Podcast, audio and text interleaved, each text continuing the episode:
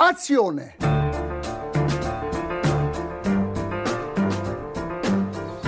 Euh, J'aurais un petit mot à dire sur ce film, mais pas maintenant. Il n'y a vraiment pas de quoi à rire. hein. C'est vraiment un lavé ce film. Vous voyez, c'est très bouleversifié. Vous ne trouvez pas ce film formidable? Moi, si. J'ai eu tellement pitié du malheureux monde. Madame, je n'écrirai rien sur ce film, c'est une merde. Un très beau film, euh, on n'est rien à foutre, mais c'est un très beau film. On vit une époque formidable, Michel. Absolument. Tous les jours, on en a plein les yeux. C'est là. Bonsoir à toutes et à tous. Vous écoutez le Comptoir du cinéma, votre émission d'actualité cinématographique euh, uniquement sur Transistor. Et aujourd'hui ici au studio de Transistor, euh, on parle de deux films. Et oui, on voit les choses en grand et on passe au crible euh, le procès Goldman avec vos critiques Lucie et, Nathan et Club Zéro avec vos critiques Lucie toujours, Lambert, Lucie Sol et Antoine. Bienvenue donc pour euh, ce nouvel épisode du comptoir du cinéma. Et penchons-nous sans plus attendre sur le procès Goldman, film de Cédric Kahn et d'une heure 52 sur le procès de Pierre Goldman, rien d'anormal jusque-là. Et, euh, et ce procès, c'est celui au printemps 1976 euh, de la seconde comparution en assises de Pierre Goldman, donc militant d'extrême gauche, accusé euh, de braquage à main armée qu'il reconnaît et du meurtre de deux pharmaciennes duquel il se dit tout à fait innocent. Donc l'enjeu de ce deuxième passage en cour d'assises est de prouver son innocence dans l'affaire des deux pharmaciennes. Euh, et, euh, et donc sans musique, sans effet autre que des gros plans, des plans rapprochés sur l'audience et sur les témoins qu'on dirait vraiment euh, sortis d'un film des années 70. Hein, on s'entendrait presque à voir comparaître Annie Girardot. Bon, il faut dire aussi que le grain euh, et le cadre en quatre tiers jouent beaucoup. On est donc pris en tension avec les jurés, les avocats et bien sûr avec l'accusé, campé par euh, Harry Werthalter. On est enfermé dans un huis clos presque en temps réel et on attend le, verdict. Alors, j'avoue que je suis allé dans ce film dans une méconnaissance complète de cette enquête, de cette affaire. Je connaissais absolument pas la figure de Pierre Goldman avant d'entendre beaucoup parler du fait de la sortie de ce film notamment. Euh, et donc, je ne connaissais pas le verdict, et j'avoue que dans les instants finaux du film, j'ai eu euh, une, une petite montée de, de, de stress lors de l'annonce du, du verdict, signe que j'avais été pris dans l'intrigue, mais peut-être euh, bah, malgré moi aussi, parce que bon, pour moi, c'est un film qui est quand même un petit peu long et à l'intérêt proprement cinématographique assez discutable. Mais qu'en pensez-vous? Euh, bah, On commence avec, avec Lucie. Alors, on avait parlé d'Anatomie d'une chute il y a deux semaines, donc un autre film de procès. Là, c'est pas la même chose, c'est beaucoup plus sobre, effectivement, donc on a peut-être moins à boire et à manger, d'autant que ça se. Ça se c'est uniquement dans la salle, de, de la salle du procès. Euh, et disons que ça tient quand même beaucoup au charisme du personnage qui est quand même euh, assez particulier. Hein, enfin, disons que c'est, ça reste quand même un peu une mise en scène spectaculaire de ce personnage-là, alors même que le film euh, et lui-même le dit, qu'il décompte la pompe un peu des procès, le fait que tout est artificiel, dans le, même les témoignages et la façon dont c'est mis en scène dans la justice. Et, euh, et justement, Cédric Kahn arrive quand même à traiter ça, je trouve, euh, d'une façon intéressante, avec euh, des plans très simples, mais disons des formules qui marchent bien dans son régime d'image. On en discutera plus précisément, mais voilà, j'ai trouvé que le film était intéressant. Après, j'ai pas été, comme toi, je pense, absolument happé de A à Z, mais il y avait une oscillation, il y avait un intérêt pour le dénouement qui était, qui était bien présent.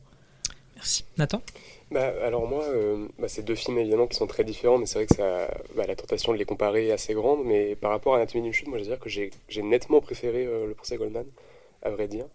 Euh, je trouve que c'est hyper euh, fin dans l'écriture, j'ai trouvé ça très subtil et hyper efficace. Il y a une grande, une grande théâtralité dans la lumière, les décors, la mise en scène qui apparaît euh, au premier abord assez simple euh, et très sobre, euh, vous l'avez dit, et c'est vrai que c'est assez sobre, mais il y a quand même, je trouve, quelques saillies de mise en scène qui sont assez, géniales. Il y a tous les plans qui sont assez, étonnants, avec une espèce de superposition où on a en arrière-plan Goldman qui parle flou et au premier plan des témoins qui le regardent, et donc il se tourne le dos, mais en même temps le regard se croise. C'est hyper, hyper intéressant, je trouvais ça euh, vraiment bien, bien fait. Et donc, euh, et donc moi j'ai j'ai été assez embarqué dedans alors que je connaissais pas du tout l'histoire non plus. Je pense que ça sert euh, le visionnage de ce film de pas vraiment connaître l'issue du procès à vrai dire. parce que ouais, moi j'ai vraiment, tu l'as dit, Lucie, oscillé entre bah, un peu sympathie et exaspération envers ce Pierre Goldman et, et j'ai trouvé que sur ce plan-là, le film était vraiment très réussi, quoi. Oui, euh, tout à fait. Je trouve que, enfin, j'ai vu beaucoup de critiques, euh, on va dire euh, politiquement marquées de ce film, comme quoi il ferait une espèce d'agiographie de Goldman, qu'il le peindrait comme un saint. Euh, et, à mon avis, c'est pas du tout le cas. C'est-à-dire que, enfin, je veux dire, c'est pas Bernadette, quoi, dont on parlera la semaine prochaine. Euh, c'est, euh, je veux dire, il est très très bien joué, ça c'est évident par donc Harry Vortalter, mais mais il est assez désagréable quand même à de nombreux moments et c'est la, scène d'exposition qui est la seule qui soit hors du palais de justice et des quelques instants en prison montre aussi, le montre aussi dans tous ses paradoxes et effectivement si Cédric Kahn a peut-être son avis sur euh, l'innocence ou non de Pierre Goldman dans l'affaire euh, des meurtres des deux pharmaciennes euh, il peint et c'est quelque chose qu'il faut le, enfin, dont il faut rendre compte et, et, le, oui, le saluer. Il peint un, personnage vraiment tout en nuances, face effectivement en face un, un racisme et un antisémitisme latent ou pas si latent d'ailleurs, à mon avis. Donc oui, c'est une prouesse de ce film de ne se ranger du côté de personne, euh, à, mon avis, et de par la mise en scène essayer de garder un peu, euh, ouais, cette euh, égalité, on va dire. Enfin, sinon égalité, du moins. tenter d'avoir le point de vue impartial de la justice. D'ailleurs, ça pose la question de. Enfin, là, je me la pose seulement maintenant en t'entendant, mais juste tout simplement, qu'est-ce qui a intéressé Cédric Kahn dans cette histoire? Est-ce que c'est vraiment le personnage de Goldman? Est-ce que c'est de parler du rapport à l'institution? Puisqu'à un moment, ils lui disent on fait le procès de qui ici? Enfin, de la police, de vous, etc. Euh, du procès même du, de la procédure de justice, hein, euh, avec les, cette espèce de mise en scène des témoignages euh, qui, qui sont toujours euh, bah, voués à. Enfin, on l'avait vu aussi avec Anatomie d'une chute, mais voués à ne donner que partiellement la réalité. Mais si plusieurs personnes s'accordent, ça crée une réalité. Enfin, bon. Et, euh, et je sais pas, enfin, moi, c'est une vraie question. Qu'est-ce qui est réellement intéressant? Est-ce que c'est aussi parler de la condition, bien sûr, des juifs dans cette France-là où, euh, voilà, enfin, le film tournerait vers ça, puisque à la fin, on a Arthur Harari, l'avocat qui. euh, qui fait un plaidoyer que moi je trouvais un peu déconnecté. En réalité, même quand l'autre lui dit est-ce que tu vas en parler euh, tes origines, ça, crée une trajectoire pour ce personnage-là, puisqu'on plante un peu dans le début du film qu'il y a ses enjeux, alors qu'il est devenu un avocat très respectable. Mais en fait, au final, le film finit assez simplement sur, on va dire, une conclusion d'un peu tous les films de procès nuancés, qui est le bénéfice du doute, enfin, et, euh, et on peut pas accuser quelqu'un si un doute persiste, et c'était un peu déjà le propos d'un film comme une intime conviction, enfin, tout ce genre de, de films de procès qui, visent à dire que la réalité n'est jamais euh, totalement euh, accessible, qu'on n'est pas sûr du moins de, l'innocence de quelqu'un ou de sa culpabilité. Oui, je suis assez d'accord, mais là où je trouve que c'est quand même plus intéressant euh, que, bah, que, par exemple, enfin, enfin, ça va un peu plus loin, je trouve, que ce, cette conclusion-là, c'est que, enfin, je trouve que c'est, enfin, moi, c'est ce que je disais, c'est que pendant tout le film, en fait, euh, je, j'arrêtais pas de balancer entre euh, euh, vraiment affection envers ce gars et grande exaspération. Et finalement, je trouve quand même la sympathie l'emporte, parce qu'en fait, il y a, cette idée derrière et qui, je pense, est assez centrale dans, le personnage et dans le, film, et que je trouve très intéressante, qui est que bah, l'innocence ne vaut que par l'innocence, quoi, et que la prouver, ça n'a aucun sens. Et, euh, et du coup, euh, bah, le- la défense de, de, de Pierre Goldman, elle apparaît souvent comme complètement déconnectée, effectivement, et on, on a vraiment l'impression d'un sabordage, enfin, c'est limite aussi une anatomie d'une chute, en fait, en un sens. Euh, mais je trouve qu'il y a cette, euh, bah, la scène du début, justement, moi, euh, à mon sens, c'est vraiment le coup de génie du film, cette scène d'exposition. Que je rappelle juste euh, pour euh, Ouais. celles et ceux qui n'auraient pas vu le film, c'est donc dans le bureau de l'avocat Maître Kejman, qui est interprété donc par Arthur Harry, comme tu l'as dit Lucie. L'autre, l'autre, l'autre avocat de, de- de Pierre Goldman lui lit une lettre que Goldman lui a envoyée, lui expliquant pourquoi il veut se défaire de, de Maître Kejman comme son avocat à une semaine du procès. Et euh, il l'insulte entre autres, euh, notamment de juifs de salon, euh, ce qui est quelque chose de particulièrement violent et que euh, maître prend excessivement, euh, extrêmement mal, et à juste titre. Et, et donc effectivement, enfin Goldman est ici, enfin cette scène d'exposition place donc Goldman d'emblée comme un personnage qu'on va pouvoir aussi être amené à, à vraiment détester et à, avoir des, des convictions parfois complètement déplacées. Ouais, ouais c'est ça, ça introduit euh, assez bien, je trouve, euh, l'ambiguïté et la duplicité de, du personnage de Goldman. Et en même temps, ça fait de la trajectoire euh, du personnage de Maître Cageman, qui est, je trouve que Arthur Harry, euh, moi, c'est celui qui m'a le plus impressionné dans le film. Je l'ai trouvé vraiment très très bon. Et, et ça fait de, la trajectoire de son personnage un enjeu vraiment passionnant du film, je trouve, dans sa relation avec lui, enfin avec Goldman. c'est aussi un film sur le rapport à, bah, à sa judéité, du coup, il y a... Enfin, je trouve que c'est pour ça que je parlais de subtilité, c'est que je trouve que c'est finalement beaucoup plus euh, euh, riche euh, que ce qu'on pourrait penser au premier abord, quoi, ce film. Et c'est ce que j'ai vraiment beaucoup apprécié de, dedans. Oui, mais alors pour le coup, là où je rejoins Lucie aussi, c'est euh, sur la plaidoirie finale de, de Maître Cageman et qui paraît effectivement comme un petit peu. Bah, vous avez dit ces deux, ces deux mots de déconnecté, enfin ce mot de, tous les deux ce mot de déconnecté. Et oui, il y a de ça. Et puis surtout, pour le coup, ça apparaît comme l'artifice vraiment cinématographique. Le seul artifice. Mais alors, c'est le seul moment qui, comment dire, fait vraiment, on va dire, scénarisé, parce que le film l'est assez peu, je pourrais revenir là-dessus, mais euh, et qui fait vraiment très artificiel, c'est-à-dire que dans, on a un plan juste avant le moment des plaidoiries euh, dans la prison où euh, Maître Kiejman dit qu'il ne parlera pas de sa judéité, que ce n'est pas l'enjeu, et que son collègue, qui est juif également, Maître Chouraki, il me semble, euh, dit que si au contraire c'est tout l'enjeu. La scène se clôt sur Kiejman qui dit qu'il ne le fera pas, et puis ben, évidemment, il, lance un regard un moment à Goldman et à, et Chouraki quand il fait sa plaidoirie, et il improvise ce dernier paragraphe euh, qu'on sent. euh, Il improvise ce dernier paragraphe, on va dire, sur la judéité, sur l'identité juive polonaise en France. Euh, et ça m'a paru vraiment assez artificiel, on va dire, comme moment.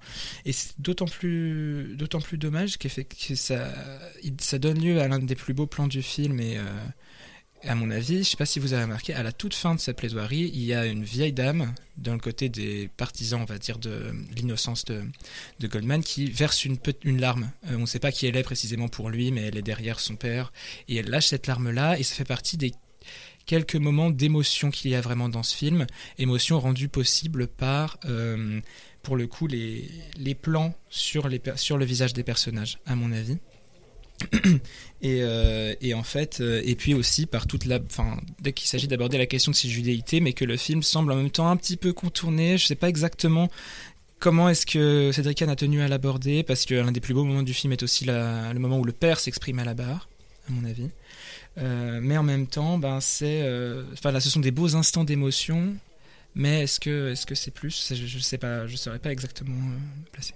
En tout cas, ce plan sur la larme, ça fait penser à l'attention qu'il y a en tout cas dans le film sur vraiment la réaction du public et mmh. je trouve le jeu euh, avec l'audience parce que quand il filme euh, son personnage de Goldman, souvent il est assez euh, détaché. Enfin, c'est un personnage qui est rarement, qui est pas de face en fait et qu'on souvent euh, il n'est pas, il n'y a pas d'échange de regard aussi, ça qui est un peu frappant dans le film entre les gens qui vont témoigner contre lui pour lui et lui souvent il choisit de ne pas les écouter, enfin il est un peu dans son monde, on parle de la disjonction et en fait à plein de niveaux ça se ressent dans la façon dont le film est monté et je vous dis là où je voulais en venir. Par rapport euh, oui, aux réactions du public, enfin je trouve en effet qu'il y a euh, quelque chose de très vivant là où c'est assez fixe en fait comme forme, mais, euh, mais qui est intéressant même sur le rapport aux, voix hors champ, etc. Enfin, il y a plein de, de, trucs intéressants comme ça avec cette voix du juge qui est un peu démiurgique à des moments et puis on a l'impression que des voix plaquent du sens sur des sur, on lit différemment les visages en fait, et le fait de voir des gens réagir euh, avec plus ou moins, euh, enfin disons qu'eux ils ont déjà fait leur procès à l'avance, on va dire, c'est assez beau. Enfin, en effet, je trouve que c'était un truc qui arrivait à, à, briser un peu le champ contre champ classique. Et on parlait des plans, des fameux plans qui ont l'air d'être comme une bifocale ou un speed screen, quoi, presque avec, euh, avec deux, deux, façons de filmer. Et ça peut être aussi euh, Goldman au premier plan et ouais. qui n'écoute pas, enfin qui ne regarde pas plutôt et on a des, échanges de regards hyper étranges en fait dans le film. On a l'impression que tout le monde est déconnecté ça rejoint ce que vous dites sur le fait que euh, finalement euh, Godman il a sa propre vision de la justice qui va être euh, vraiment pas tout sauf procédurielle et la justice qu'on a autour de nous avec tous les autres personnages plus le fait qu'il y a la salle qui elle-même a son propre procès enfin il y a trois univers qui coexistent et je trouve que c'est pour le coup assez bien rendu dans le film d'autant que vous parliez de, euh, de rapport à Cashman, bah pareil, les deux ont, deux, ont deux visions du, du, monde et de la cause qui importe, et c'est intéressant parce que tout ça dialogue ensemble, et il arrive à créer un espace fracturé alors même qu'on est dans un huis clos pendant tout le film entier, donc euh, là oui, je trouve que c'est une des grandes réussites du film. Ouais, ouais, bah oui, c'est cette, euh, moi c'est vraiment cette théâtralité-là euh, qui m'a, qui m'a beaucoup plu, quoi, qui passe notamment, bah ouais, par tous ces gros plans, ces travelling sur les réactions du public, et et puis euh, ouais, mais même les lumières, euh, il y a des moments, euh, enfin il y a même euh, des moments où la mise en scène est assez, assez marrante. Enfin, c'est pas la grosse rigolade, mais enfin, il y a par exemple quand, je sais plus comment il s'appelle, le policier qui est intervenu, Kiné, je crois. Oui. Voilà, qui, qui, qui dit je n'ai fait que mon devoir, etc. Et là, il y a la lumière, il y a une espèce de lumière christique qui va sur lui. Et moi, je sais pas, ça m'a fait marrer. Enfin, je trouve qu'il y a vraiment des petits moments comme ça. Et du coup, ça rejoint un peu le, la question de l'artificialité, quoi. C'est que je pense que, je sais pas si c'est volontaire, mais moi, ça m'a pas, ça m'a pas dérangé parce que euh, il y avait ce côté-là un peu tout le temps de, ouais, de limite représentation un peu. euh, et du coup, ça m'a moins, ça m'a moins perturbé. Ouais, je saurais pas trop dire pourquoi, mais ça m'a pas trop dérangé. Mais alors, moi, ce qui la question que je me suis posée euh, en arrivant à la fin du film petit à petit et euh, en sortant de la salle, c'est que pourquoi en avoir fait un film? Et pourquoi pas, je veux dire, euh, pourquoi pas, au théâtre, j'aurais adoré voir ça au théâtre, je pense. J'aurais été impressionné, vraiment, que ce soit dans un théâtre d'ailleurs ou mis en scène dans un palais de justice, peu importe. Mais je veux dire, euh, il y a des, les quelques effets de mise en scène qu'il y a sont, euh, sont des effets qu'on aurait pu mettre en scène au théâtre. Et surtout que l'intérêt, moi, l'un un des grands intérêts que je trouve à ce film, c'est euh, la façon dont il est écrit. Il est extrêmement bien écrit, mais parce qu'il reprend beaucoup, il cite beaucoup les- le livre de Goldman, il cite le procès. Et c'est une prose qui est vraiment très très belle, stylistiquement c'est impeccable. Et il y a quasiment pas d'autre scénario que les vraies lettres qui se sont, qui se sont échangées, que le vrai procès verbal du procès précisément. Mais oui, et, en même temps j'ai été, ouais, j'ai vraiment, j'étais vraiment, ça m'a vraiment interrogé, on va dire. Effectivement, c'est une façon de, Enfin, c'est sûr qu'il va, va y avoir il y a une beaucoup plus grande, grosse diffusion et beaucoup plus de gens seront au courant de cette histoire et la découvriront par le médium du cinéma que par le médium du théâtre. Mais si on en regarde purement à la question comment le représenter, j'aurais été intéressé de le voir au théâtre. Et, euh, et juste peut-être pour, euh, enfin, enfin, ouais, l'un des rares euh, éléments de cinéma qui moi m'ont intéressé, c'est le côté euh, aussi radiographie de la société des années 70. Je disais que les acteurs, euh, les actrices ressemblent, qui, qui jouent le public ressemblent beaucoup aux, aux acteurs et aux actrices. euh, enfin, pardon, n'importe quoi. Ils ressemblent Ils ont beaucoup. des têtes aux- d'époque, quoi, c'est Voilà, ils ont vraiment des têtes d'époque. euh, C'est vraiment, vraiment big up euh, à l'accessoiriste et euh, Ouais, à la personne qui a casté parce que c'est euh, vraiment impeccable. Et, euh, et donc voilà, pour ce côté radiographie-là, ce côté vraiment retour tout à coup dans le passé. Mais à part ça, oui, effectivement. L'intérêt proprement cinématographique du film moi, m'a- échappé, on va dire. C'est une bonne question, c'est vrai que je sais pas trop. euh, J'avais pas trop pensé, moi je. Bah, je, moi je. Ouais, je sais pas trop, mais je pense que c'est. Je sais pas si ça passerait si bien que ça au théâtre euh, finalement. Enfin, ça. Dans l'écriture, oui, sans doute que c'est. Mais parce que c'est un procès, les procès ça rend forcément bien, je pense, euh, sur scène, euh, dans l'absolu. Après. euh, Ça, ça, devient vite assez classique, je pense, des spectacles de procès au cinéma. Enfin, au théâtre, j'en ai qui me viennent en tête et c'est rarement des, des trucs assez novateurs ou quoi. Alors que là, moi, je, encore une fois, il y a quelques plans et idées de mise en scène qui, que j'ai trouvé intéressantes. Alors, est-ce que ça justifie l'idée d'en faire un film? Je sais pas. Mais, mais en tout cas, moi, ça m'a pas. Enfin, je me suis pas trop posé la question. Mais c'est vrai que c'est une bonne question. Moi, je pense que euh, déjà le film fait énormément d'ellipses. Enfin, vraiment, le temps pour le coup est hyper euh, fracturé. C'est-à-dire qu'on n'a jamais les des fins vraiment de plaidoirie. Souvent, on tire nos conclusions, mais on passe directement à quelqu'un d'autre. Enfin, je sais pas, moi, je l'ai Mm. un peu ressenti comme un, un empilade presque de best-of. De... Enfin, je sais pas, c'était. Il y a un moment, on se dit, euh, on n'est pas dans la continuité, c'est un peu étrange. Donc peut-être qu'en effet, ça passerait moins en théâtre, ce genre de coupure. Et puis, si on prend un film comme, je sais pas, 12 hommes en colère, je veux dire, là, quand même, il y a un truc qui fait que le dialogue, parce que c'est vraiment, ça fait que parler en film de procès, est rendu beaucoup plus euh, intéressant et dynamique quand on pose déjà un regard dessus et qu'on choisit de sélectionner ce qu'on veut montrer dans la salle. Enfin, là, il y a plein de trucs qui, au théâtre, bah, perdent un peu leur effet parce qu'on n'est pas focus sur euh, Goldman qui dit rien et qui est dos euh, à la personne qui parle. Et euh, d'un côté, euh, euh, les réactions du public séparément. Enfin, je trouve que, disons, ce qu'offre le cinéma avec la sélection du chant, euh, là pour le coup a un intérêt quand même euh, très fort et je Mm. parlais des voix aussi sur les images. Il y a quand même plein de choses comme qui moi étaient les plus intéressantes pour moi dans le film même si indépendamment de ça l'histoire est hyper intéressante et dans ce cas aurait pu faire l'objet euh, d'un documentaire d'un podcast radiophonique enfin voilà ça aurait pu mais euh, après effectivement euh, voilà je trouve que peut-être qu'il aurait fallu une donnée cinématographique en plus. Euh, là euh, ces films euh, quand même ces films de procès quoi mais un peu classique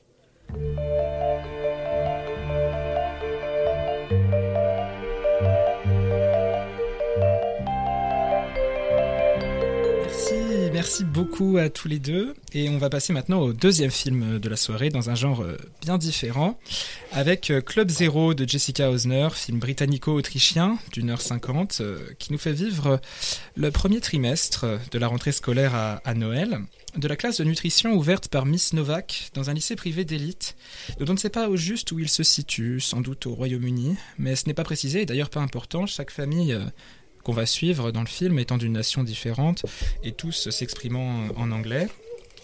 Un groupe de sept élèves va donc se voir initié à l'alimentation consciente, qui consiste en une concentration intense sur le morceau de nourriture que l'on ingère. Nous forçons par là à manger moins, de moins en moins d'ailleurs, car à mesure que le temps passe, les exigences de, les exigences de l'enseignante, que le film peint bien vite en une sorte de gourou, ces exigences donc sont de plus en plus élevées, requérant pour finir de cesser de manger. Certains arrêtent en cours d'expérience, d'autres au contraire s'investissent de plus en plus, d'autres vouent à Miss Novak ce qu'il faut bien appeler un culte. Le tout dans ce décor euh, très beau, esthétiquement, franchement, c'est une vraie réussite et je salue le directeur de la photographie du film, donc Martin Geschlacht, pour ses plans de Wes Anderson soviétique et je le salue d'autant plus qu'il n'y a guère, à mon avis, que la photographie à sauver dans ce film interminable. Mais peut-être, est-ce que vous en pensez autrement? On commence avec euh, Lucie seule. Moi, dans l'ensemble, j'ai trouvé que c'était plutôt correct, même si j'étais pas transcendée. En fait, j'ai trouvé surtout que c'était c'était une satire qui tombait complètement dans la caricature et donc euh, c'était moins convaincant. Mais euh, le côté euh, dépeindre les mécanismes de la manipulation psychologique, ça j'ai trouvé ça sympa, sachant que on est, enfin moi j'ai pas, je me suis pas sentie sous emprise, donc d'ailleurs je trouve que c'est dommage pour un film qui parle de ça. Mais du coup, bah, on est conscient de, des mécanismes qui s'exercent, donc voilà. Après, j'ai trouvé que le rapport au, au TCA était très problématique. Mais bon, c'était le but. Merci. Lucie euh, Alors moi, je je sais pas trop ce que j'en pense, mais euh, enfin disons que j'ai trouvé ça moins déceptif que son film précédent, Little Joe, qui pourtant parle un peu de la même chose, mais euh, cette fois-ci avec un lobby pharmaceutique qui fait des plantes antidépressives, qui progressivement manipule les gens à base de phéromones.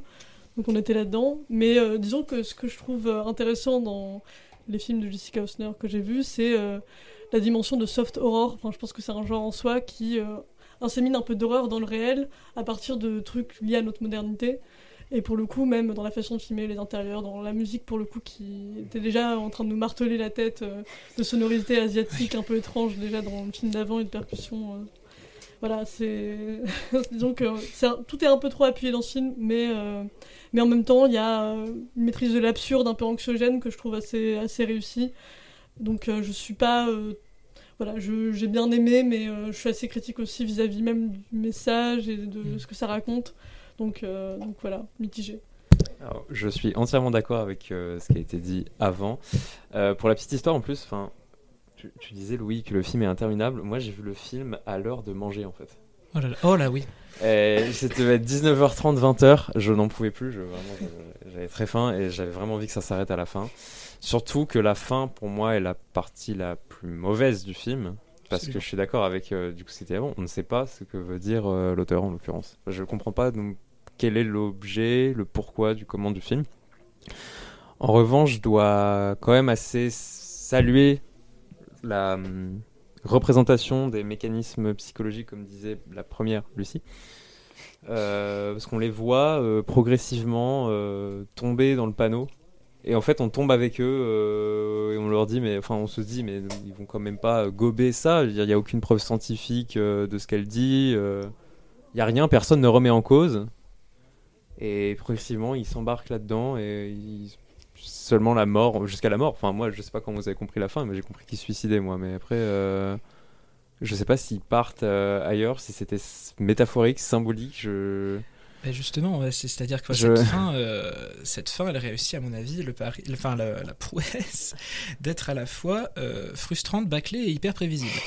Euh, parce que peut-être que Jessica Osner s'est rendu compte que oh, ça fait presque deux heures et je sais pas comment finir. Je, je sais, je sais pas.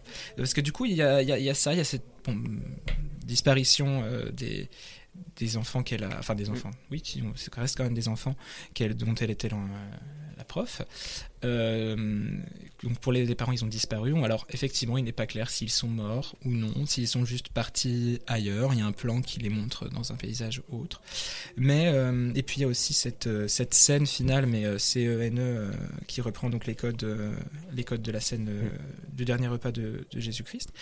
Et, et- et donc et voilà, et il y a cette fin qui d'ailleurs en en ressortant, on ne sait pas, on sait pas ce qu'on va. Est-ce que cette scène est glorifiée D'ailleurs, ça peut aussi être lu comme une glorification du programme de Miss Novak et Oui. de.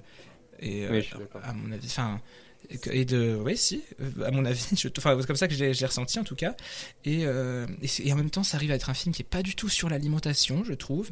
En tout cas, je veux dire, qui, qui est un film sur rien, globalement. Qui veut trop embrasser.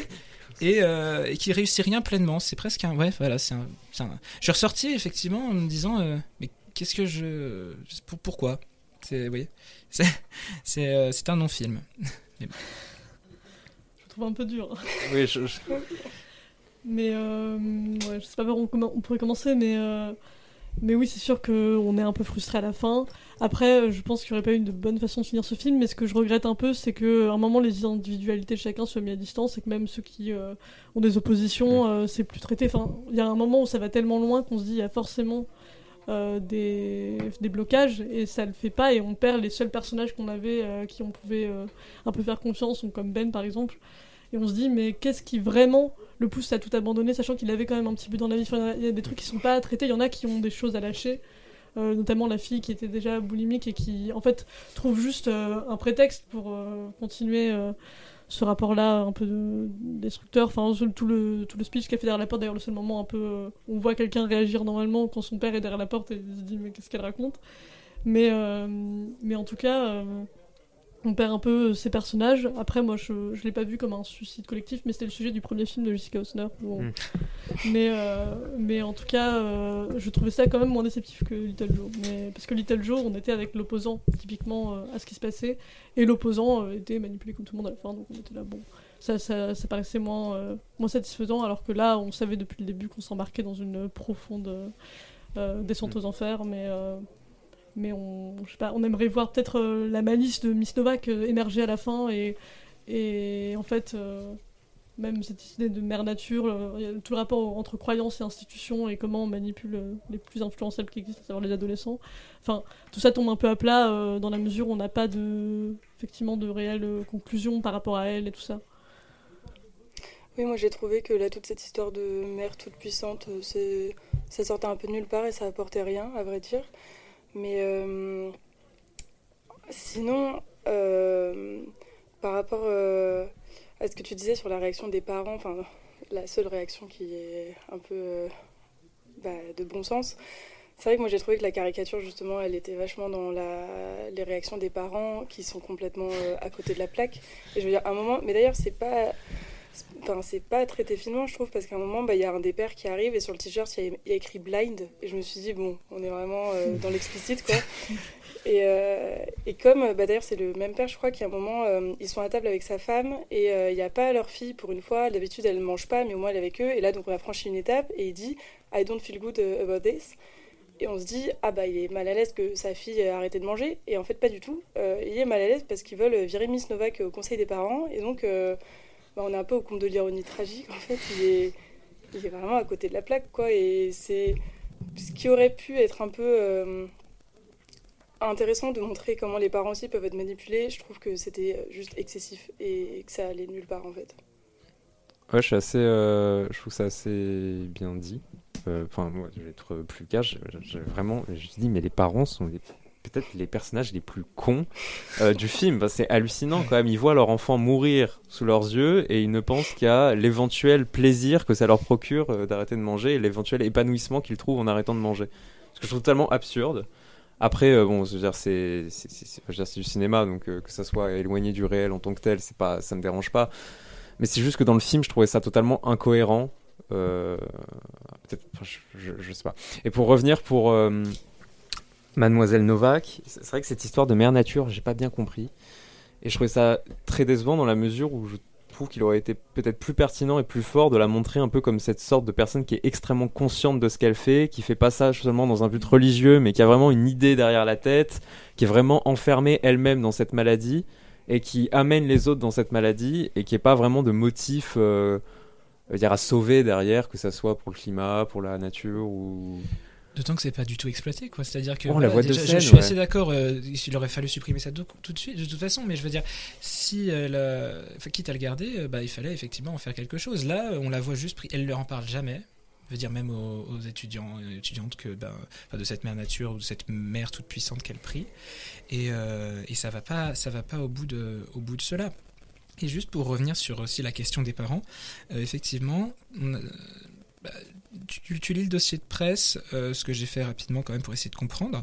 Euh, et elle, la, la réalisatrice dit euh, oui, les jeunes sont inquiets, les jeunes sont inquiets, il faut répondre à leurs inquiétudes, etc. Et elle fait ça. Elle fait ce film. Et en fait, bah, je. C'est-à-dire que, en fait, certes, les parents sont pas du tout à sauver. Enfin, ils sont. et donc, il pourrait y avoir un côté société des parents est toute foutue, mais elle propose rien. En, C'est-à-dire que les, les ados sont pas meilleurs. C'est pas. C'est. C'est-à-dire que c'est vraiment un Charlie à la chocolaterie complètement inver- in- inversé. Bon, enfin, d'autant plus qu'on ne mange pas, à l'inverse de Charlie à la chocolaterie. Mais euh, même, je veux dire, c'est-à-dire que là, t'as l'impression que la réalisatrice, elle est juste en colère. Elle veut juste cracher sur tout, sans rien proposer, sans espoir, sans quoi que ce soit. Et, euh, c'est-à-dire avec cette posture qui que moi je trouve très désagréable, du cynique, euh, qui, qui, enfin, qui, voilà, la posture du cynisme en général, qui est en mode, bah, je suis meilleur que vous, je vais vous montrer pourquoi, vous êtes tous pourris, ça c'est bien montré. Mais alors, pour proposer quelque chose après, je trouve assez- pas, pas, pas, pas, grand chose en fait. Et même, c'est, c'est, c'est-à-dire que ça se voudrait, et avec tout le dégoût qu'on va dire que m'inspire cette expression politiquement incorrecte, que ça n'y arrive même pas. C'est-à-dire qu'elle est là en disant ah je vous choque, je vous choque. Et ce qu'il y a de plus choquant globalement, c'est quand euh, le personnage d'Elsa mange son mange son vomi et c'est pas euh, non plus euh, Enfin, c'est pas ce qu'il y a de plus choquant, je dirais. Euh, c'est surtout une scène euh, interminable, comme, euh, comme même, même comme la scène hein, où elle parle à travers la porte. hein, c'est, En plus, il y a la musique qui tape dans la tête. Donc, euh, ouais, voilà. C'est... C'est-à-dire qu'il y a effectivement cette critique, mais on fait quoi après? Bah là, il y a, il y a rien. C'est vrai que la musique, euh, les ouais. percussions, j'avais l'impression d'être, de... enfin, j'ai l'impression de voir un Kurosawa, genre le château de l'araignée, où dès qu'il y a une transition, il met des percussions. euh, c'est, c'est hyper euh, lourd en fait. Je trouve que la mise en scène est très lourde, paradoxalement, Ah oui. dans un film où il y a Club Zéro. T'as aucune idée. Euh, alors, moi, je savais pas qu'elle avait fait ça pour euh, répondre aux inquiétudes des jeunes, ce que je trouve assez étrange, parce Oui. que je me sens pas rassurée. Mais euh, par rapport à la. Enfin, moi, j'ai trouvé qu'il y avait quand même un petit point positif dans ce film. C'était, euh, bah, du coup, euh, toute la, la représentation de l'emprise qui passait par, vachement par euh, la caméra, où. euh, en fait, l'étau psychologique, il se resserre euh, comme la caméra sur euh, le personnage et on entend la voix de Miss Novak que derrière. Et ça, pour le coup, je trouvais ça sympa. Comme la, scène où à un moment Miss Novak prend une fille à part pour lui parler, elles sont dehors, elles sont dans la lumière, etc. Et on voit la fille basculer dans l'emprise et entrer physiquement dans son emprise quand elle, barre, elle part dans l'obscurité des arbres. Et en fait, il y a un peu, bah, c'est hyper symbolique, quoi. On abandonne euh, la lucidité, euh, la raison, tout ça, et on part euh, dans la secte. Donc ça, j'ai trouvé que ça- c'était quand même bien. C'est enfin, c'est assez, assez bien montré, effectivement. Oui, pour le coup, j'avais noté ça pour, pour l'emprise. Parce qu'effectivement, il y a certains plans où elle est hors champ, où on voit juste le bas de son polo Ralph Lauren, euh, et on sait qu'elle est là et qu'il y a cette présence menaçante. Et effectivement, d'ailleurs, euh, bah, j'ai re- vraiment revu pour le coup. Alors, euh, bon, euh, je sais pas si c'est une influence assumée ou non, mais enfin, euh, dans cette scène dont tu parles, euh, j'ai vraiment entendu le monologue de, du chancelier Palpatine à Anakin Skywalker Oui, dans l'épisode aussi. 3 de Star Et le Wars. côté obscur. Vraiment. Et, Oui. et alors, j'avais même pas effectivement fait gaffe. Oui, c'est- bon, on rentre dans le côté obscur Oui, oui. De, de l'ombre, de l'arbre, mais oui. Euh, et, et donc, voilà, pour le coup, les mécanismes d'emprise, au moins au début, Voilà, sont au assez début. bien décrits. Et puis, euh, oui, je trouve que ça, ça montre bien les logiques dans un microcosme qu'est cette euh, salle d'alimentation consciente euh, de, de la formation d'un état totalitaire. Parce que même entre leur dynamique, c'est très bien montré comment on met des gens à l'écart, comment on dénonce, euh, comment euh, on fait sentir euh, coupable et à part. euh, au moment, elle dit euh, que quelqu'un se dénonce, quelqu'un a péché, en gros. Enfin, il y a plein de choses comme ça, de surveillance, de, du fait que le contrôle, ça s'exerce entre les élèves, entre les élèves et les professeurs, entre les enfin avec les parents, enfin tout est une cellule euh, en permanence dans ce film. Et euh, pour le coup, c'est un peu. Enfin, j'ai pas vu la vague par exemple, mais je pense que euh, des- Ah oui. enfin, ça montre assez bien euh, euh, ces logiques-là dans, dans le cadre d'une classe et d'une école, puisque l'école est déjà un système euh, effectivement euh, où on apprend des choses à des jeunes euh, en formation et tout ça. Et là, elle exploite leur faiblesse dès la première scène. D'ailleurs, la caméra suit pas la logique du dialogue, elle passe très vite pendant que les personnes sont encore en train de parler. On a l'impression que c'est pas ce qui intéresse Miss Novak, mais juste elle a repéré ses cibles, quoi. Et euh, je veux dire une dernière chose, c'est que peut-être moi je reprocherais pas au film, mais c'est peut-être un problème, hein, mais pas de critique politique dans le sens où ça me dérange pas qu'il propose rien et tout. Enfin, je trouve que juste il a choisi euh, un, disons quelque chose du réel qui lui semble carcéral et un peu absurde pour pousser, euh, enfin, pour, comme prétexte pour faire de l'horreur euh, un peu euh, bah, absurde justement, comme pourrait le faire l'Antimos. Mais le problème, c'est peut-être que les curseurs sont pas poussés assez loin et donc on est un peu trop dans le réel, donc on a l'impression que c'est une critique un peu foirée euh, de la société et, et tout ça. Donc c'est voilà, c'est peut-être pas assez. Pas assez poussé, même si ça arrive, je trouve, à subvertir bien des choses très classiques comme les scènes de repas de famille et en faire un, une espèce d'enjeu de tension euh, dès que quelqu'un prend une bouchée. Moi, j'étais quand même un peu angoissée. Donc, euh, je trouve que là-dessus, euh, elle a bien réussi à plaquer son horreur absurde sur une situation intéressante de nos sociétés, on va dire. Mais après, elle le fait pas de façon assez critique et pertinente pour le coup.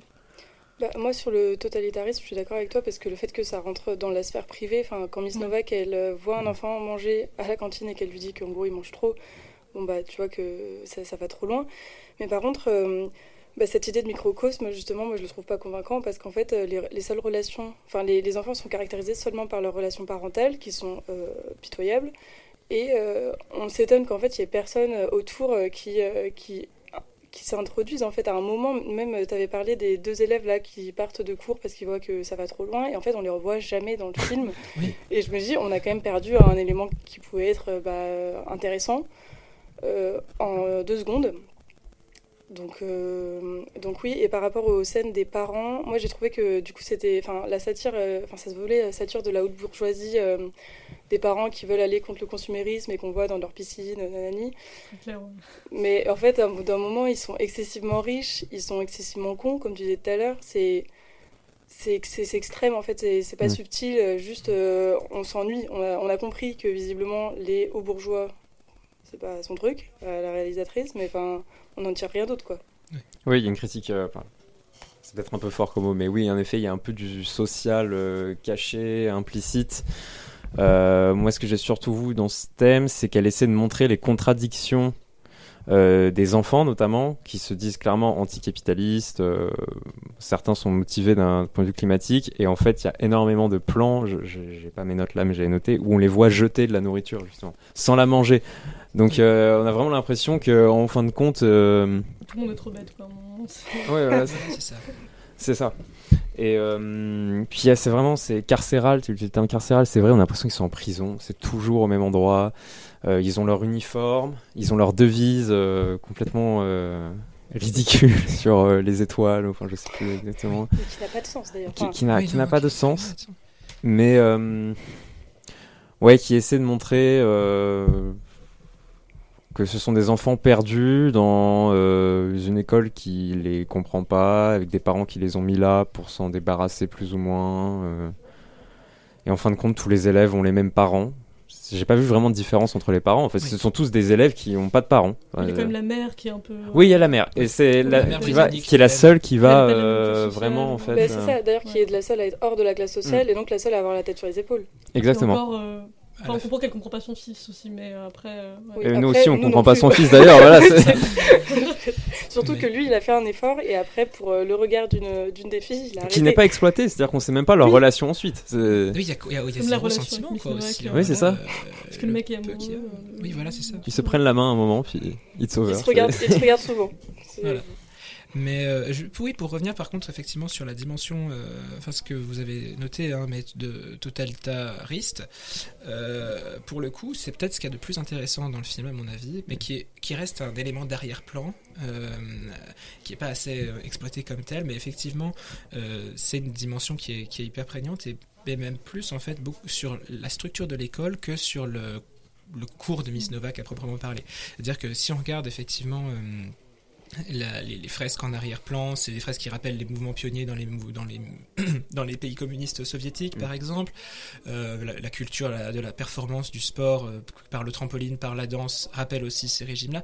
Si on veut aller par là pour essayer de trouver une explication comme une autre, le, le côté terre-mer, etc., peut rappeler euh, les- un certain paganisme, on va dire, nazi.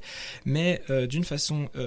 donc voilà, donc quand on regarde de plus près, c'est tout le système scolaire hyper élitiste, des parents super riches, des- de la directrice qui euh, est complètement déconnectée du réel, etc., qui, euh, qui, euh, qui, semble, qui semble foutu en fait, globalement. Euh, et, euh, et donc c'est en fait la, la secte en elle-même, c'est même le lycée, même ce lycée avec ses drapeaux, sa- son chant, euh, pas- enfin son chant, son hymne, on va dire, même qui chante à maman les enfants à Noël là, euh, son ses couleurs violettes et jaunes, sa, cette cette devise, mais euh, je vais me répéter, mais à nouveau il y a pas grand chose qui en est fait, il n'y a pas de contrepoint qui en est apporté puisque même la mère de Ben est un contrepoint, mais qui finit à la fin par rejoindre plus ou moins euh, par s'asseoir à, table euh, à, la- scène finale du générique. Donc en fait, comme, enfin c'est ma mère qui me faisait remarquer ça parce que je suis allé voir avec elle ce week-end là, et elle y a vu un épisode de Black Mirror sans rythme. Et euh, c'est ça, globalement, à mon avis. Dire qu'on n'est plus du tout dans le réalisme, en fait. On voit même assez peu de, de l'ultra technologie qui est le marqueur distinctif de notre époque. Enfin, on les voit 3 secondes sur un portable, 3 secondes sur un zoom, mais c'est pas le.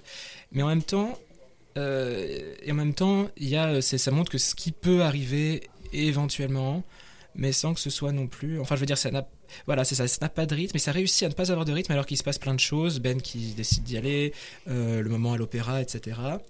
Donc, euh, ouais, voilà, cette idée de. Enfin, ça aurait pu être beaucoup plus court pour le coup. C'est-à-dire que, enfin, on sent son fauteuil très rapidement. Euh, et, euh, et, et alors que Procès Goldman, j'ai eu la sensation en sortant qui s'est un peu atténué au fur et à mesure que euh, c'était un peu trop long. Mais Procès Goldman, j'aurais pu voir aucune scène à enlever. On va dire tout, chaque témoin était capital. Ici, euh, bah, il y en a plein des scènes à enlever pour euh, arriver, on va dire, en dessous de deux heures. Quoi. Mais c'est vrai qu'il y a plein de trucs. Et, pourtant, il se passe rien. En fait, il y a l'endoctrinement, la manipulation. Il y a même cette histoire entre Fred et Miss Novak qui arrive là aussi, euh, une relation Ouais. avec euh, la professeuse et on, Oui. on la creuse pas plus que ça. Et alors après, là-dessus, du coup, j'ai quand même trouvé ça intéressant que Miss Novak soit virée Mm. euh, vis-à-vis de ce motif parce que, bah, encore une fois, c'est pas du tout le, le motif central de l'histoire Mm. et ça montre quelque chose d'intéressant qui est que euh, la manipulation judiciairement, c'est on n'a pas de prise parce que déjà c'est difficile à prouver. Enfin, nous on a un film donc on le voit, mais sinon c'est compliqué. Et en plus, euh, bah c'est, je crois que c'est même pas inscrit dans la loi. Le motif de manipulation, c'est un autre nom. Donc bon, et à un moment il y a un des pères qui évoque le fait d'attaquer Miss Novak en justice, mais en fait ça se fera jamais parce que c'est impossible. Ouais, moi, là, je sais pas vous, mais je m'attendais à ce qu'il y ait un mort à un moment. Oui. Oui. Euh, Et franc. Ouais, et en fait, non. Enfin, et en fait, les conséquences de la malnutrition sur oui, voilà, c'est ça. C'est presque glamourisé, tu les vois, je veux dire, ils Oui. ont le petit make-up jaune euh, qui, les- qui montre leurs carences, etc. Mais ils sont dans leur chambre toute rose, toute, euh, Ouais. toute euh, complètement, bah, enfin, c'est- ça c'est l'esthétique du film, et à nouveau, je, je, je trouve que c'est ce qu'il y a de plus in- intéressant, mais à nouveau, ça aurait pu juste être une exposition de photos, quoi. Mais, euh, et en même temps, voilà, on les voit, enfin, ils sourient, il n'y a, il y a aucun contrepoint à. Et, et c'est enfin, c'est juste, bon alors évidemment, on se dit, c'est le contrepoint, c'est nous qui nous faisons nous mettre dans la tête, mais le film en lui-même, si on le prend pour tel qu'il est, c'est presque une glamourisation. euh, tu, vois, tu vois un teen movie où ils décident de plus manger, quoi. Et ils finissent heureux dans un tableau. Après, ouais. Enfin, Oui. Pour caricaturer. Pour Mais, caricaturer. mais c'est vraiment ça. Ce qui me gêne juste, c'est que la gamine qui est partie au ski avec ses parents qui, veut, Ah enfin, ouais. qui est écologiquement responsable, là, elle, elle, euh, elle se dit pas quand même, ah, ça allait un peu loin maintenant qu'elle est un peu sortie de l'emprise. Ouais. Enfin, c'est Mm. dommage qu'il n'y ait pas une seule personne qui final se dise c'était une Bah, bonne une- idée. un retour quoi. Ouais, parce que là, le dernier plan te laisse penser. En plus, il y a la directrice à table, etc. Donc, il y a cette euh, fille qui a échappé au système d'emprise. Euh, Enfin, non, pardon, qui a échappé à la, à la disparition de ses camarades et tout, vu qu'elle était euh, allée skier en Suisse. Euh, skier en Suisse. Euh, et ben, elle, euh, elle, elle se tient à la place de Jésus, en gros, sur un tableau de, de scène. Et euh, il y a tous les parents, plus la directrice, autour d'elle. Et globalement, on a l'impression. Enfin, euh, il y a, y la Elsa Zilberstein euh, qui, qui dit euh, Oui, euh, bah, peut-être que nous aussi, on ne devrait plus manger. Et là, euh, la, la, la, jeune fille, euh, qui est donc au milieu, dit C'est une question de foi. Et là, le film s'arrête là-dessus. Sur un plan fixe, euh, donc sur tous les personnages autour d'elle. Et on, enfin, voilà, ce qu'on peut comprendre, c'est aussi que voilà, la directrice qui est donc à table aussi, elle va appliquer ça dans ce lycée, etc. Et ça va juste généraliser. Non, je le vois pas comme ça. Non, je pense pas. Ah, Par contre, le fait, c'est le fait que le film parle de la foi, enfin, parle de belief Oui. tout le temps, euh, et que c'est vraiment un des sujets, c'est ce rapport-là à la croyance. On n'entre aucune pour une autre. euh, On pense que les autres sont dans euh, le- la mauvaise réalité. et on- Enfin voilà, il y a plein de trucs comme ça, euh, avec le vocabulaire de la religion qui arrive progressivement. Oui, c'est ça. Euh, qui, sont intéressantes, mais je trouve qu'on on a juste l'impression que tout le monde est condamné. Enfin, c'est un peu Hmm. juste euh, ce qui. Bah, D'ailleurs, on attend euh, jusqu'à la fin que quelqu'un résiste. euh, Mm. Et en fait, il se passe rien. Non, c'est là, c'est ça. Donc, ouais, ce qui est un peu, ce qui est effectivement intéressant, c'est donc cette, euh, cette institution d'une idéologie qui n'est plus motivée par, enfin, qui est genre dé- complètement dépolitisée, désacralisée. Et en même temps, enfin, la, la réalisatrice montre des personnages qui sont euh, à la recherche d'un sacré. Et, euh, l'idée- enfin, et- ou alors le seul sacré qu'on a, c'est, euh, la prière qu'elle fait donc à cette terre-mère. Mais pour y revenir, c'est pas exploité du tout, quoi. Donc, euh, mais bon.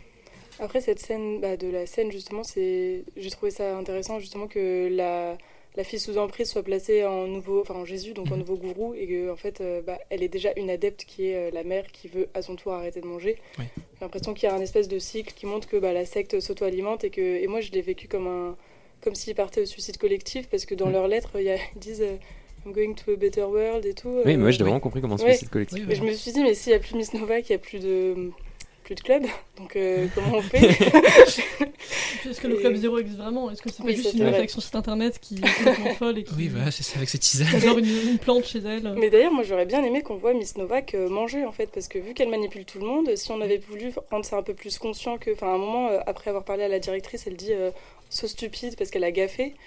Euh, si on avait pu la voir manger en cachette, etc., il y aurait eu un peu plus de profondeur, je trouve.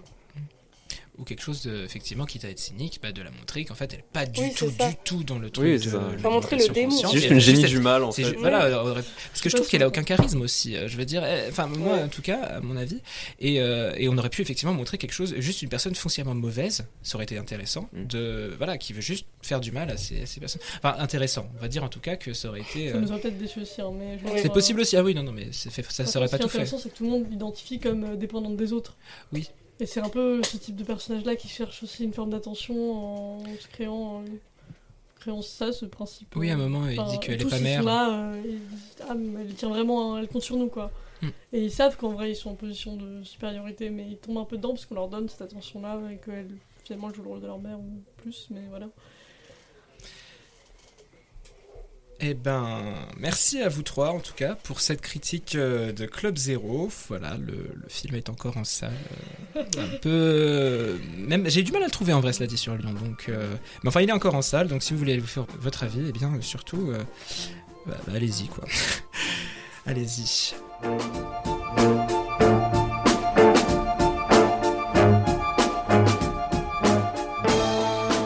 Et avant de conclure l'émission, euh, vos critiques vous donneront leurs conseils. Et on commence avec euh, Lucie Lambert. Oui, alors, euh, une fois n'est pas coutume, je vais donner des conseils liés à l'école, mais il y a le FemFest ce week-end. Et du coup, c'est un festival sur le thème femme létale cette année. Il y a des films comme A Girl Walks Home Alone at Night, qui est un film iranien qui est très spécial, enfin très intéressant.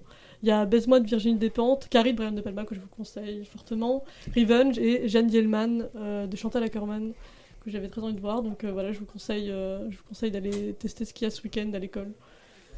Merci. Euh, le conseil euh, d'Antoine Euh, j'ai vu, alors je sais pas si c'est vraiment. euh, enfin, moi, moi j'ai des problèmes avec la plateforme, mais euh, il y a un Wes Anderson qui va sortir sur euh, Netflix, ouais, euh, qui est sorti déjà. Ouais, Je croyais qu'il était sorti qu'aux États-Unis. Ouais, c'est ça. Euh, bah, du coup, je regardez la filmographie de Wes Anderson. Voilà, je, ça mon conseil. euh, J'aime beaucoup. J'avais, pour moi, Asteroid City était le meilleur film de l'été. euh. J'ai adoré Asteroid City. Je ne sais- je- vu la réaction, je crois que c'est pas unanime ici, mais euh, mais J'adore Wes Anderson autrement. voilà. Pour moi, Asteroid City est le meilleur Anderson. Ah oui? Ah oui, j'en suis à ce stade-là de. Ah oui, d'accord. Ah ouais. Euh, mais bref, on en reparlera une prochaine fois. Avec. Euh, mais du coup, voilà, c'est l'occasion euh, de, se, de découvrir ou de redécouvrir euh, l'auteur. Merci Lucie. Euh, Alors moi je vous conseille un autre podcast cette semaine, j'avais déjà parlé de euh, Victoire Tuyon avec les couilles sur la table, il y a Iris Bray, et cette fois je parle de Soro Ciné, qui est un podcast euh, spécifiquement euh, tourné vers le cinéma euh, sous le prisme du féminisme. Et du coup, euh, enfin, moi je vous le conseille parce que c'est une très bonne source d'information si vous souhaitez en apprendre un peu plus sur les rouages du cinéma euh, lorsqu'on est une femme ou et lorsqu'on représente des femmes parce que bah, elles font des, des analyses euh, des festivals de Cannes euh, annuels ou euh, des thèmes comme la grossesse au cinéma euh, et aussi juste des films qui sortent comme Anatomie d'une chute, tout ça. Merci beaucoup. Et le conseil de Nathan Euh, alors moi, je voulais conseiller une, une série d'émissions consacrée à Michel Legrand euh, sur euh, On aura tout vu sur France Inter. Donc euh, il y a neuf émissions voilà, qui ont été euh, faites pendant l'été. Ça s'appelle I Love Legrand. Et, euh, c'est super. Enfin euh, voilà, si vous aimez euh, Michel Legrand ou pas, enfin, ça reste très intéressant. Il y a notamment Juliette Hermanet qui analyse du Michel Legrand. Et ça, bah, alors qu'on n'aime ou pas Juliette Hermanet, elle dit des trucs assez intéressants. Donc voilà, c'était mon conseil. Merci beaucoup. Et mon conseil à moi, ben, ce sont les quatre courts-métrages adaptés de Roald par Wes Anderson pour Netflix. C'est trois films, en gros, d'un quart d'heure et un de 34 minutes, pour mettre en scène, d'ailleurs, plus qu'adaptés, euh, des nouvelles pour adultes, mais par opposition à ces textes jeunesse, euh, euh, comme Charlie Chocolaterie, donc, on- dont on parlait. Donc des textes, des nouvelles pour adultes de l'écrivain britannique, que sont La merveilleuse histoire de Henry Sugar, Venin, Le cygne et le preneur de race, et avec Ralph Fiennes, Benedict Cumberbatch ou encore Ben Kingsley. C'est tourné vraiment en petit comité. Euh, c'est vraiment très très agréable. Le format court et l'univers de Roald sont parfaitement adaptés au cinéma de- d'Anderson. Et effectivement, j'aime autant voir Anderson assumer la théâtralité de son cinéma parce que ce sont euh, des lectures jouées hein, plus qu'autre chose du texte dans des, dans des décors qui assument leur qualité de décor, qui glissent et disparaissent à mesure qu'avance l'histoire. Vraiment, ils lisent le texte de Roald plus ou moins. C'est c'est vraiment intéressant. Bref, donc j'aime autant qu'il fasse ça plutôt que d'aller faire ces trucs un peu hybrides, vaguement déplaisants qu'il a produit, euh, à mon avis, cette année. Et euh, voilà. Ce sont des petits films donc cruels, acides, mais très amusants. Et on passe un très bon moment et le tout dans un anglais très très agréable. Voilà, donc tous ces conseils, euh, retrouvez-les sur la page du comptoir du cinéma sur euh, le site de Transistor. Euh, merci à tous les quatre, Lucie, Antoine, Lucie et, Nathan pour ce nouveau numéro du comptoir du cinéma. Merci aux auditeurs et aux auditrices. On se retrouve la semaine prochaine pour une nouvelle émission. On va parler du règne animal et de Bernadette. Comme d'habitude, directement disponible sur transistor.fr. D'ici là, portez-vous bien. Si le cœur vous en dit de nous rejoindre, surtout n'hésitez pas. Bonne soirée, bonne journée à toutes et à tous et à bientôt. Thank you.